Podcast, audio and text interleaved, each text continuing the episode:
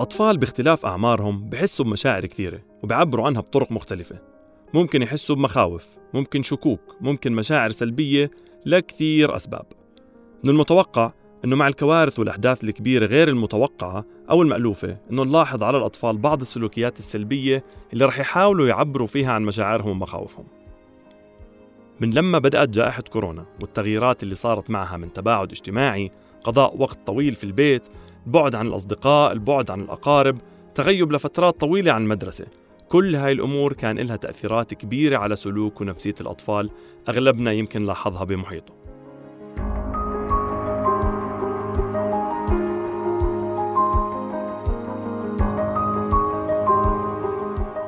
لحتى نقدر نلبي احتياجات الأطفال بشكل صحيح من الضروري أنه نقدر نفهم ردود أفعالهم وتصرفاتهم وعواطفهم بهاي الفترة غير الاعتيادية.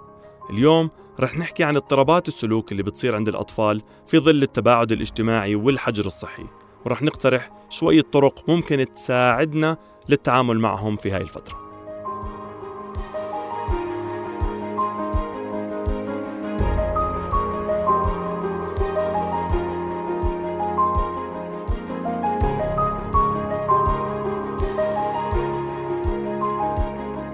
بداية بدنا نسمع من بعض الأهالي والأطفال عن التجربة اللي مرقوا فيها بالشهور الماضية مع التباعد الاجتماعي. بنتي عمرها 11 سنة وهي بنتي الوحيدة. فترة الكورونا كانت كتير صعبة والبنت آه، دخلت بحالة مثل الاكتئاب والتوحد. إحنا عايشين لحالنا فكانت الفترة كتير صعبة علي وعليا. حاولنا نطلع من فترة الكورونا بالأنشطة الرياضية وال برامج نعمل مع أنا وياها مع بعض عشان آه، نفسية البنت كانت كتير متدمرة. رياضة غيرت شوي من نفسية والأنشطة أنا وياها مع بعض حسنت شوي من النفسية. ولهالوقت لسه شوي منعاني من الخوف والقلق تبع الكورونا. والله يحمي الجميع. أنا ابني بالصف الثاني آه، خلال فترة كورونا كانت يعني مفاجأة بالنسبة له إنه آه، القعدة بالبيت لفترات طويلة آه، ما يقدر يشوف الناس وأصحابه أو يطلع زي قبل. خاصة كمان صار في تعليم عن بعد فبرضه بطل يروح المدرسة. آه، أثرت على نفسيته كتير وخاصة إنه صار آه، يعني في في ملل واستهلاكه كتير كبير للفيديوهات وقعدته على التليفون. هاي كتير أثرت على نفسيته. حاولنا نخرج منها نعمل شوية نشاطات جوا البيت أنا ووالدته. وحوالين البيت وقت ما نقدر نطلع. آه، وبعديها صار آه، للأسف إنه لما رجعت آه، الدنيا تفتح إنه صار هو شعوره إنه ما يحب يطلع من البيت وما يحب إنه يعمل نشاطات وما يحب إنه يشوف الناس أو يشوف أصحابه ويلعب معهم زي قبل. فهذا كلياته له تأثير أن إحنا حسينا كتير كبير على نفسيته.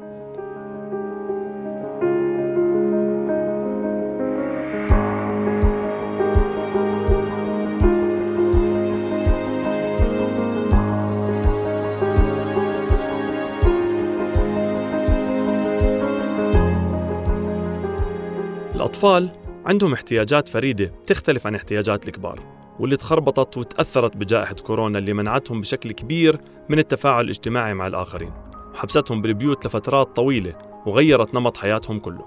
لأنه الأهالي أصلا ممكن يكونوا شاعرين بقلق وتوتر من تداعيات هاي الجائحة من المتوقع أنهم ما يقدروا يلبوا الاحتياجات العاطفية لأطفالهم بالشكل المطلوب أو يتصرفوا معهم بقسوة أو ما يقدروا على ضبط سلوكياتهم بشكل كافي خلال هاي الفترة.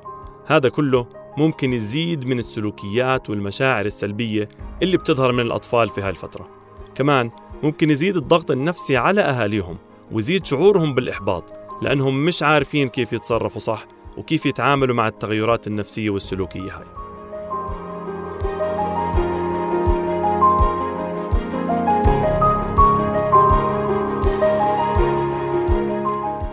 السلوكيات والأمور الجديدة اللي ممكن نكون شفناها هالفترة من أطفالنا تتضمن كثير أشياء. بعض الأمثلة ممكن نلاحظ التعلق الزائد وسرعة الغضب والتشتت والكوابيس. ممكن ننتبه أنه في قلة شهية ممكن يكون في خمول إهمال ملل جدال خوف على الأهل من التقاط العدوى. ضعف التفاعل الاجتماعي اللي ممكن يتمثل بضعف مهارات التواصل مع الأطفال الثانيين ومع الكبار.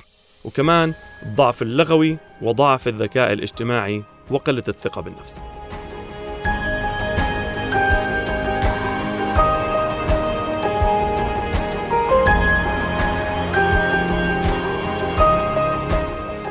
من الممكن أنه نكون لاحظنا هاي التغيرات السلوكية أكثر على الذكور من الإناث.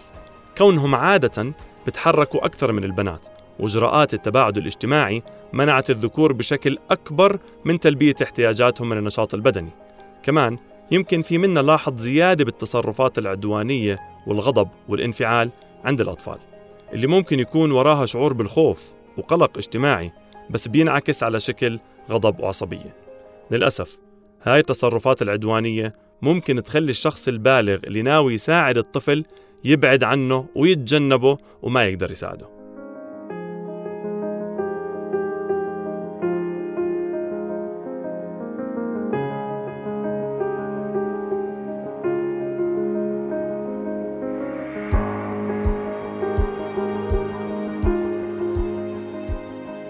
نحكي الآن بعض الأمور اللي ممكن تساعد الأهالي بالتعامل مع هاي السلوكيات الصعبة والمشاعر اللي بحسوها الأطفال بسبب الوباء.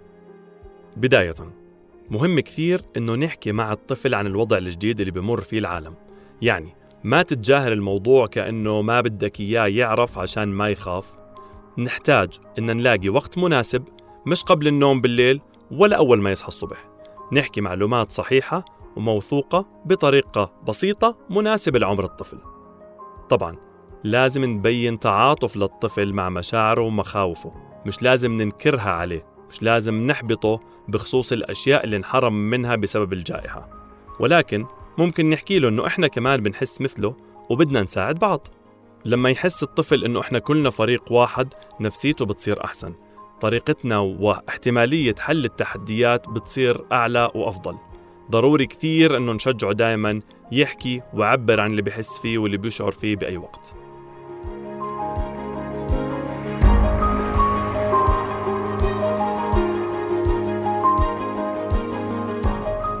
مهم نعمل جدول نحدد أوقات مخصصة للنوم للوجبات للدراسة وكل الأنشطة اليومية.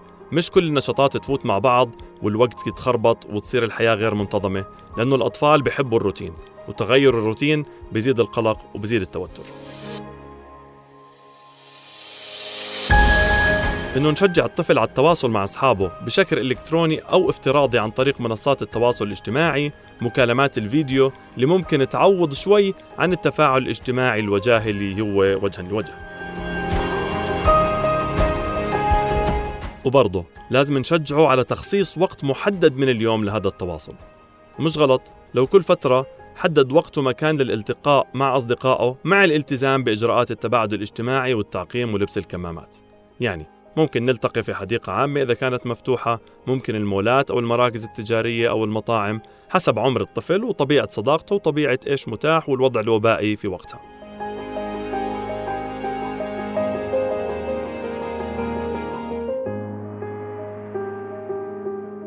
مهم نخصص وقت محدد للنشاطات والألعاب اللي فيها حركة. كرة القدم، السلة، الغميضة، آه، أي لعبة فيها حركة ورياضة تحافظ على صحتهم الجسدية. ممكن تكون خارج البيت ممكن تكون جوا البيت حسب إيش المتوفر وإيش اللي بنقدر نعمله. برضه ممكن نعملها مع العائلة ممكن تكون مع الأصدقاء ممكن بأي شكل متاح نعملها.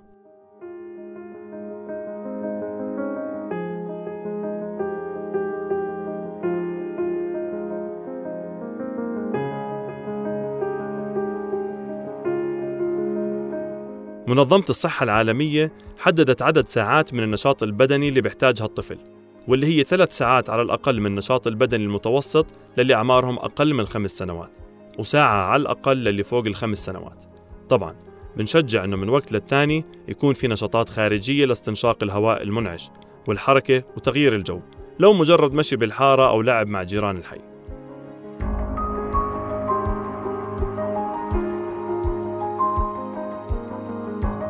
مهم نحاول نستغل الوقت اللي إحنا فيه بالبيت بإنه نعمل نشاطات كعائلة.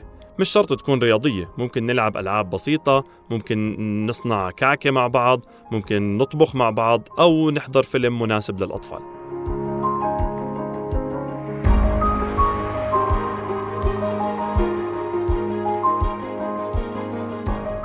مهم كثير نهتم بالنوم.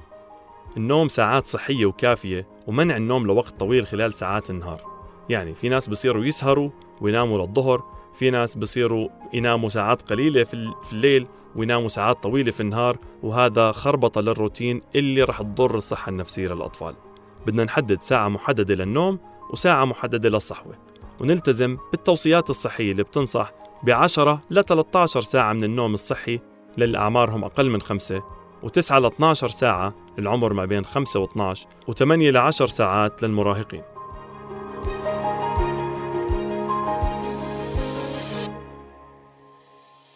كمان. مهم نقلل تعرض الأطفال للشاشات والأجهزة الإلكترونية إذا زاد عن حده. أهم إشي الأطفال اللي أقل من ستة يفضل ما يستخدموا هاي الأجهزة أكثر من ساعة باليوم. وكون التكنولوجيا سلاح ذو حدين نقترح أنه نستفيد من المواقع الإلكترونية والتطبيقات بطريقة تسلي وتمتع الأطفال بشكل صحي ومفيد وتعليمي. واحد من هاي المواقع اللي بحقق هذا الإشي تطبيق عالم لمسة الإلكتروني.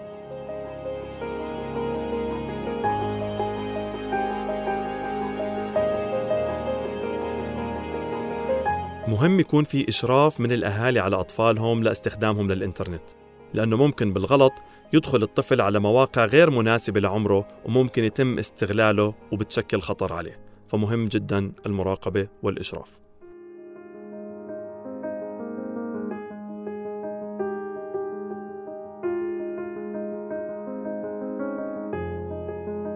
المحافظة على نظام غذائي صحي ومتوازن ونخفف الوجبات والأطعمة المليئة بالسكريات والدهون الضارة. لنخفف تأثيرهم السلبي على نفسية الأطفال وسلوكهم وبرضه نخفف من احتمالية الإصابة بالسمنة اللي عم بتزيد خلال الفترة السابقة. عشان نعدل سلوك أو نظهر للطفل أنه عمل سلوك خاطئ مش بالضرورة أنه يظهر علينا كأهالي علامات العصبية والغضب والصراخ. ممكن بكل هدوء نتعامل مع هاي السلوكيات وما نتعامل معها كأنه الطفل بتعمدها أو بتصرفها لأنه قاصد يزعجنا ويضغطنا. هذا المعتقد إذا اعتقدناه هيك عن جد ممكن ينتج عنه تصرفات سلبية من قبل الأهل تزيد المشاكل عند الأطفال سوءا بدل ما هي تساعدهم يحسنوا من سلوكهم. فمثلا إذا حكينا لا لطفلنا لإشي معين وبدأ بعديها بتصرفات عدوانية أو غاضبة أو مزعجة ضروري هون نضلنا هادين ونتجاهل هاي التصرفات عشان ما نعززها وما تزيد عنده إذا شاف إن إحنا اهتمينا في زيادة بعد ما عمل هاي السلوكيات.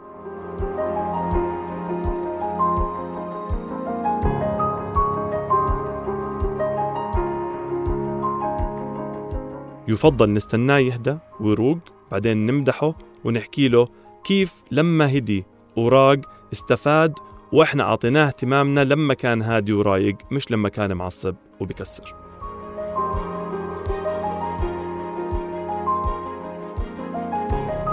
تجاهل الأفعال السلبية اللي بيعملوها الأطفال وعدم التدخل إلا إذا كان هناك في خطر حاد على الطفل وبرضه تعزيز السلوكيات الجيدة ومدحها رح يساعدنا بالتدريج إنه نطور السلوكيات الجيدة ونقضي على السلوكيات السلبية.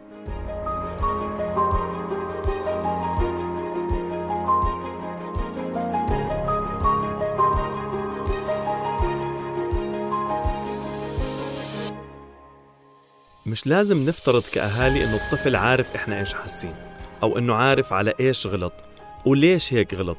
وبرضه كثير أوقات بيكون الصورة غير واضحة للطفل إنه شو اللي بدك إياه أنت منه كأب أو كأم. من أفضل النصائح إنه نكون واضحين في التكلم مع ابننا بهدوء إنه ممكن كأب أو أم تحكي إنه أنا أشعر بهذا الشعور لما أنت قمت بهذا الفعل لأنه هذا الفعل يسبب كذا وكذا وأنا بدي منك تعمل كذا وكذا. بهاي الطريقة وبهذا الأسلوب بتكون الأمور واضحة للطفل إنه أنت كيف حاسس كأب أو أم وواضح له شو الغلط اللي عمله وليش غلط وشو هو المطلوب منه ليصحح هذا الخطأ. لأنه كثير من الأطفال بيكون بده يعمل الصح ولكن مش عارف إيش وكيف وين يفضل عدم التعبير عن مخاوفنا وقلقنا الشديد بين بعض ككبار على مسمع من الأطفال. عشان ما نكون إحنا أحد الأسباب اللي بتزيد هذا الخوف والقلق عند الأطفال. ببساطة لأنهم ممكن يفهموا فضفضتنا لبعض عن ضغوطاتنا النفسية بشكل مبالغ فيه وممكن يصيروا يلوموا أنفسهم على هاي المشاعر اللي عنا. فعشان هيك يفضل نبعدهم عن أي كلام سلبي ممكن يأثر عليهم وعلى نفسيتهم. مهم ككبار نعتني بصحتنا النفسية ونعطي وقت لحالنا نلعب فيه رياضة نسترخي بعيدا عن الأطفال. كثير في ناس ممكن يحسوا بالذنب إنه أنا هيك أناني إني أنا باخذ وقت لنفسي مش لأطفالي. بالعكس الوقت اللي الأهالي بياخذوه لنفسهم وبيحافظوا فيه على صحتهم النفسية بيساعدهم وبيساعد أطفالهم إنهم يستمروا في الخدمة اللي بيقدموها. فهاي مش أنانية هاي لمصلحة الجميع.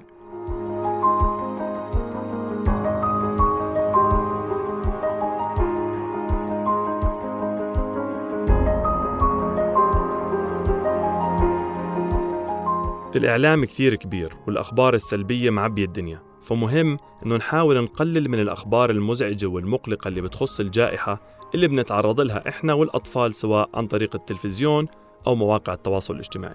يعني ممكن نخصص أوقات محددة نحضر فيها أخبار من التلفزيون ونخصص قنوات إخبارية معينة نتابعها بحسب إحنا شو بنرتاح بناء على طريقة طرح القناة للأخبار وصياغتها. مثلا نحاول نتابع بالأوقات اللي الأطفال ما بيكونوا فيها متواجدين بنفس الغرفة عشان نقدر نحكم قبل ما نخليهم يشاهدوا أي أخبار. كمان ينصح أنه ناخذ استراحة كل فترة من حساباتنا على منصات التواصل الاجتماعي ونحدد ساعات معينة نستخدمهم فيها وما نتابع عليهم إلا كم قناة إخبارية محدودة نوثق فيها وبنرتاح لطريقة صياغة أخبارها.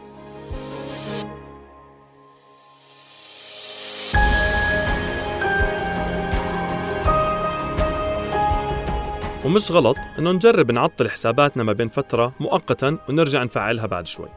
مهم نضل مفتحين عيوننا على الصفحات اللي بتابعوها أطفالنا ونختار لهم شو يتابعوا بالضبط ونحدد لهم أوقات محددة يستخدموا فيها منصات التواصل الاجتماعي.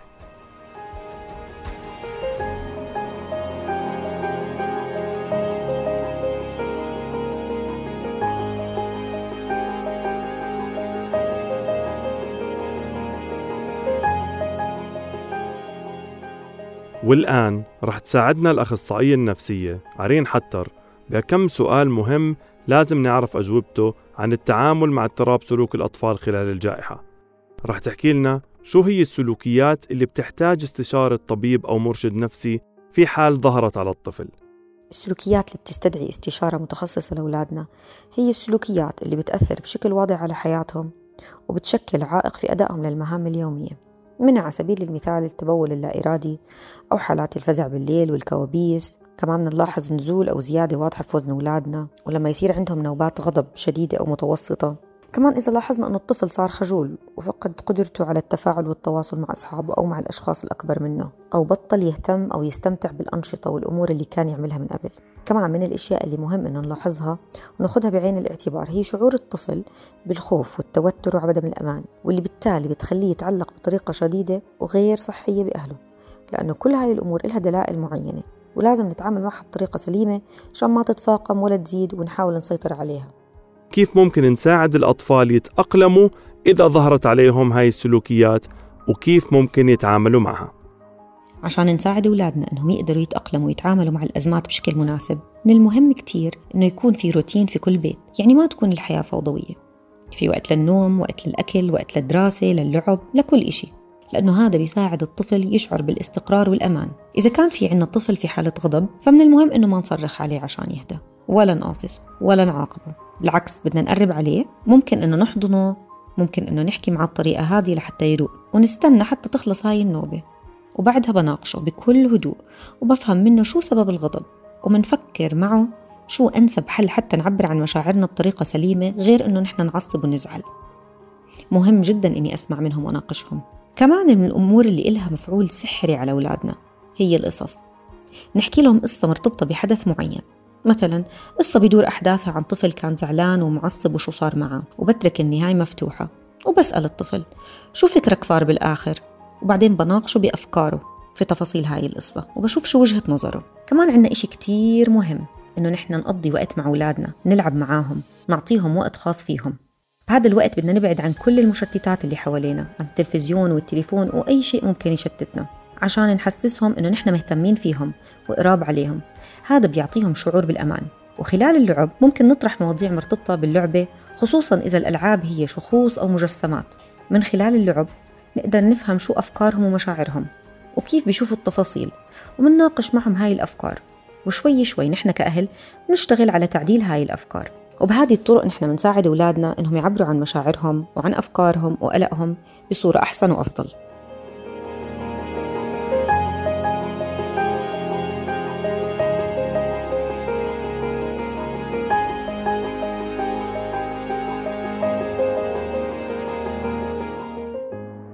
وهيك بتكون خلصت حلقتنا لليوم. نتمنى أنها تكون ساعدت على فهم التغيرات النفسية اللي بمروا فيها الأطفال والسلوكيات اللي ممكن يعبروا من خلالها خلال الجائحة.